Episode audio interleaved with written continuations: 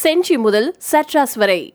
தமிழகத்தில் நிச்சயம் பார்க்க வேண்டிய வரலாற்று கோட்டைகள். சென்னையை தலைநகரமாக கொண்ட தமிழ்நாட்டில் குறிப்பிட்ட இடங்கள்ல வரலாற்று கோட்டைகள் இருக்கு. டச்சுக்காரர்களா இருந்தாலும் சரி போர்ச்சுகீசியர்களா இருந்தாலும் சரி பிரிட்டிஷ்காரவங்களா இருந்தாலும் சரி மக்களை அன்பான புன்னகையோட அரசு வரவேற்றுக்கு இதன் காரணமா மக்கள் விட்டு சென்ற கலாச்சாரம் மற்றும் கட்டிடக்கலையின் அழகான கலவைய தமிழ்நாடு மாநிலம் கொன்றிருக்கு. தமிழ்நாட்டில் கட்டாயம் பார்க்க வேண்டிய சில கோட்டைகளை பத்தி தான் இந்த பதிவுல நாம விரிவா தெரிஞ்சுக்க போறோம். செயின்ட் ஜார்ஜ் கோட்டை. செயின்ட் ஜார்ஜ் கோட்டையை குறிப்பிடாம சென்னையை பற்றி பேசவே முடியாது. நகரத்தின் முக்கியமான அடையாளமான இந்த கோட்டைக்கு ஒரு சுவாரஸ்யமான கதையும் இருக்கு. ஆயிரத்தி அறுநூத்தி நாற்பத்தி நாலாவது வருஷத்துல ஆங்கிலேயர்கள் தங்களுடைய வர்த்தகத்தை கோட்டைக்குள்ள பாதுகாக்க விரும்பினாங்க. அதனாலதான் இந்த கோட்டை கட்டப்பட்டுச்சு. இருபது அடி உயரம் இருக்கக்கூடிய சுவர்களோட கோட்டை அழகா கட்டப்பட்டுச்சு. இதன் உள்ளே வங்கி அலுவலகம் மற்றும் ஒரு தேவாலயமும் கட்டப்பட்டுச்சு. கோட்டைக்குள்ள இருக்கக்கூடிய புனித மேரி தேவாலயம் நாட்டின் பழமையான ஆங்கிலேயர்களின் தேவாலயங்கள்ல ஒண்ணு.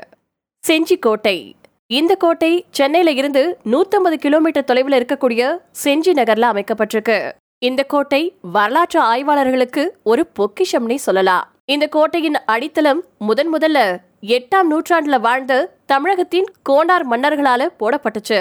அதுக்கப்புறமா விஜயநகர ராஜ்யத்தின் ஆட்சியாளர்கள் இப்ப இருக்கக்கூடிய இந்த கோட்டையை மேம்படுத்தியிருக்காங்க பெரிய கோட்டை உயரமான சுவர்கள் மற்றும் அரண்மனைகளை கொன்றிருக்கு மேலும் இது கிழக்கின் ட்ராய் அப்படின்னு அழைக்கப்படுது. வேலூர் கோட்டை வேலூர் கோட்டையை கட்டிடக்கலையின் அற்புதம் அப்படின்னு அழைக்கிறதுல தப்பே கிடையாது. இது தென்னிந்தியாவின் மிகப்பெரிய மற்றும் வலிமையான கோட்டைகள்ல ஒண்ணு.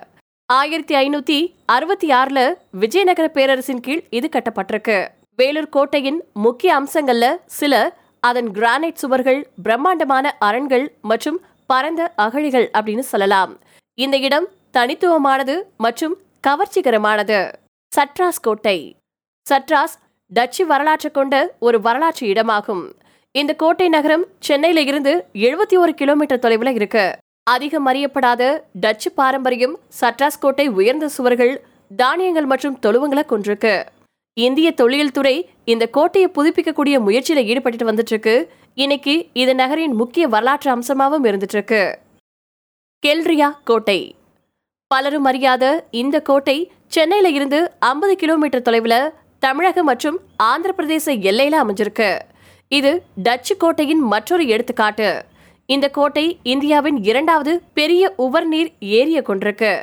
இந்த கோட்டை ஆயிரத்தி அறுநூத்தி பதினாறுல கட்டப்பட்டுச்சு. ஒரு காலத்துல கிட்டத்தட்ட நூத்தி முப்பது டச்சு வீரர்களின் பாதுகாப்பாரனாக இருந்துச்சு. டேனியக் கோட்டை. டான்ஸ்போர் கோட்டை டேனிஷ் கோட்டை அப்படின்னு அழைக்கப்படுது. தமிழகத்தின் தரங்கப்பாடியில வங்கக்கடலை ஒட்டியிருக்கக்கூடிய ஒரு டென்மார்க்காரர்களின் கோட்டையாகும். பதினேழாம் நூற்றாண்டின் முற்பகுதியில தஞ்சாவூர் மன்னர் ரகுநாத நாயக்கரால இந்த கோட்டை கட்டப்பட்டது. ஆலம்பாறை கோட்டை. மகாபலிபுரம் மற்றும் பாண்டிச்சேரிக்கு இடையில அமைஞ்சிருக்கக்கூடிய தமிழகத்தின் மிக அழகிய கடற்கரை கோட்டைகள்ல இதுவும் ஒண்ணு. உண்மையாவே எந்த ஒரு காலனித்துவ தோற்றமும் இல்லாத தமிழகத்தின் வடக்கு கடற்கரையோரத்துல இருக்கக்கூடிய ஒரே கோட்டைகள்ல இதுவும் ஒண்ணு. இது முகலாயர் காலத்துல கட்டப்பட்டது மற்றும் ஆற்காடு நவாபின் கட்டுப்பாட்டுல இருந்துச்சு.